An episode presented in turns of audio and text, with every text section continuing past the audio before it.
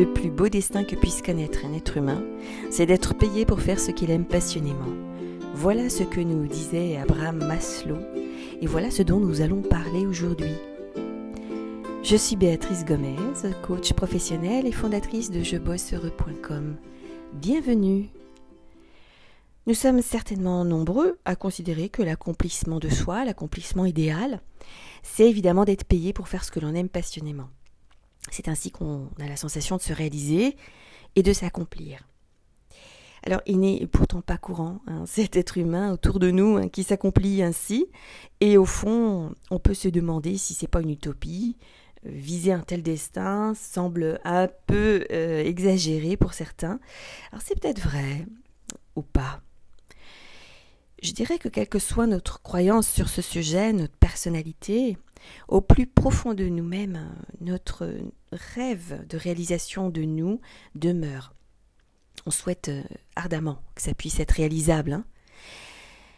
oui, on souhaite en fait qu'on puisse s'accomplir, euh, que nous serons pleinement épanouis, satisfaits de notre existence à force de, en croyant que.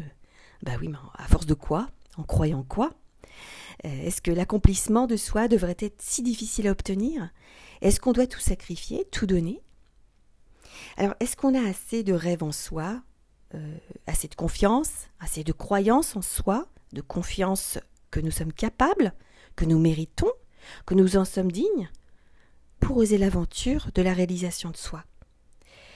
Est-ce qu'on n'est pas dans un doux rêve, euh, duquel, euh, ben, évidemment, la réalité des efforts à fournir, tels qu'on les pense, et des compétences nécessaires, telles qu'on imagine devoir les avoir, va nous réveiller alors euh, ces doutes, ces peurs, ces idées reçues, elles nous habitent tous. Comment est-ce qu'on va savoir qu'on est assez capable pour prendre en main notre destin et pouvoir nous réaliser? Ce que je sais, en tout cas, ce que je sens, euh, c'est que si votre rêve vous semble difficile, voire impossible, il se peut. Ben oui, hein. Il se peut qu'il soit tout à fait possible. C'est vraiment une, profonde croyance en ça, et c'est souvent parce qu'on ne le regarde pas de plus près qu'on ne se rend pas compte qu'il est peut-être possible. Comment savoir? Alors, à certains moments de, de notre vie, beaucoup d'entre nous, de manière isolée, solitaire, euh, on parvient, mais très difficilement, à progresser de manière efficace. Il y a un champ, et ça, de toute façon, vous me connaissez, c'est le champ du coaching, qui est une réponse, à mon avis, qui va pouvoir faciliter ce travail. On n'est pas seul, on est accompagné. Bon, c'est pas le seul. Il y a plusieurs champs possibles. Maintenant, j'ai envie d'attirer votre attention sur cette réalisation de soi. C'est qu'on la pense souvent et on la voit souvent à travers le prisme de la réalisation professionnelle. Et oui, évidemment, euh, si on s'attache à la phrase de Maslow, c'est-à-dire que on va dans le champ professionnel aussi rechercher un bonheur. C'est pas seulement destiné au champ personnel. Et c'est ça qu'il nous dit à travers cette phrase-là. C'est-à-dire que la réalisation de soi pleine et totale passe aussi par le bien-être dans sa vie professionnelle.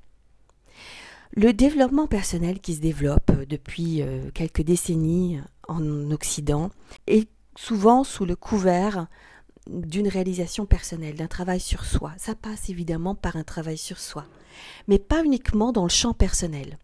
Notre bien-être nous donne l'impression d'être maîtrisable, gérable, euh, sur des choses sur lesquelles nous semblons avoir prise, nous pensons avoir prise sur nos relations familiales, nos amitiés, notre couple. Donc ça nous semble beaucoup plus accessible, beaucoup plus abordable de nous réaliser, de chercher un bien-être là.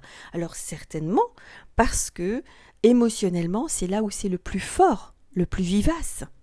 Et donc c'est effectivement dans ce champ-là qu'on cherche la réalisation de soi, le bien-être. Mais on oublie que l'aspect professionnel est un champ extrêmement fort de rencontres et le relationnel nous emmène dans des états émotionnels extrêmement puissants. Dans le champ professionnel, nous rencontrons des failles, des complexités, des difficultés qui nous parlent de nous avant tout qui nous parlent de nos schémas, de nos répétitions, tout à fait comme nos répétitions de schémas amoureux, de schémas familiaux, relationnels, amicaux.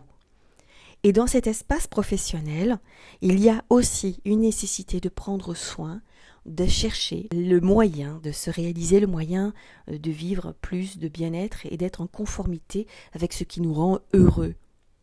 Alors il ne s'agit pas d'une grande quête du bonheur, il s'agit de chercher à se sentir soi pleinement là, à sa place, et donc euh, euh, de trouver le moyen de pouvoir se réaliser.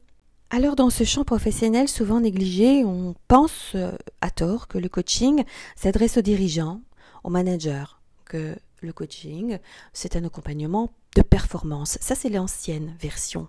C'est ce qu'on a voulu nous apposer parce que c'était le mode de pensée des années 70-80, voire 90. On évolue socialement, on évolue aussi dans les métiers et les coachs, thérapeutes, psychologues ont pensé la question du travail, de l'environnement professionnel et ont bien pris conscience qu'il y a aussi un espace ici de réalisation de soi au-delà de la belle phrase d'Abraham Maslow, il y a évidemment sa pyramide avec les cinq niveaux de besoins. Je vais vous les rappeler si vous ne les connaissez pas. Le besoin physiologique, le besoin de sécurité, le besoin d'appartenance, et puis on monte vers le besoin d'estime qui va parler des valeurs, de la morale et de l'éthique. Et on a le dernier niveau qui est le besoin d'accomplissement, le besoin de se réaliser. Alors évidemment, ça nous semble beaucoup plus facile dans le champ personnel. Besoin physiologique, ben, dans sa maison, son chez-soi. Besoin de sécurité, être avec les bonnes personnes, des amis qui nous aiment vraiment et pas des ennemis. Le besoin d'appartenance, le clan familial, euh, amoureux, les enfants, la famille, ben, ses amis proches. Le besoin d'estime, ben, c'est plus facile puisqu'on sait déjà qu'on a choisi nos amis. Donc le besoin de se réaliser, de s'accomplir, ben, c'est d'avoir une place au sein de cette communauté sociale que ce soit en cercle réduit, égocentré, ethnocentré ou mondocentré, hein, d'être dans une communauté, une région. C'est pour ça qu'il y a beaucoup de chauvinisme parfois. Bien dans la vie personnelle, ça semble plus facile à réaliser. Et je le comprends. Et ça doit l'être. Je vois par contre que sur le champ professionnel, ça laisse un peu à désirer. C'est peut-être pour ça que j'ai choisi d'accompagner dans ce milieu-là, parce que je sais que c'est un espace extrêmement confrontant, extrêmement difficile dans notre monde occidental de considérer, parce qu'on est sur des vieux schémas de pensée, que euh, se réaliser pleinement dans sa vie professionnelle semble euh, être euh, la nécessité de gravir une montagne. Mien, ça ne l'est pas, ça ne l'est pas. Et c'est ça que j'ai envie de vous transmettre aujourd'hui. Peut-être que cette période de confinement, puisque nous sommes en avril sur cette deuxième quinzaine, le contexte je l'évoque parce qu'il se prête à ces réflexions-là. On sortira un moment de ce confinement. On sortira de cette phase, cette crise qui nous a fait traverser quelque chose de profond et d'essentiel à regarder. Et peut-être que ce sera le moment pour vous de vous pencher un peu plus sur ce que vous voulez vraiment, sur euh, le sens que vous donnez à votre activité, à ce que vous faites. Je vous en reparlerai davantage si vous le souhaitez. Je vous dis à bientôt et je vous souhaite en bonne santé.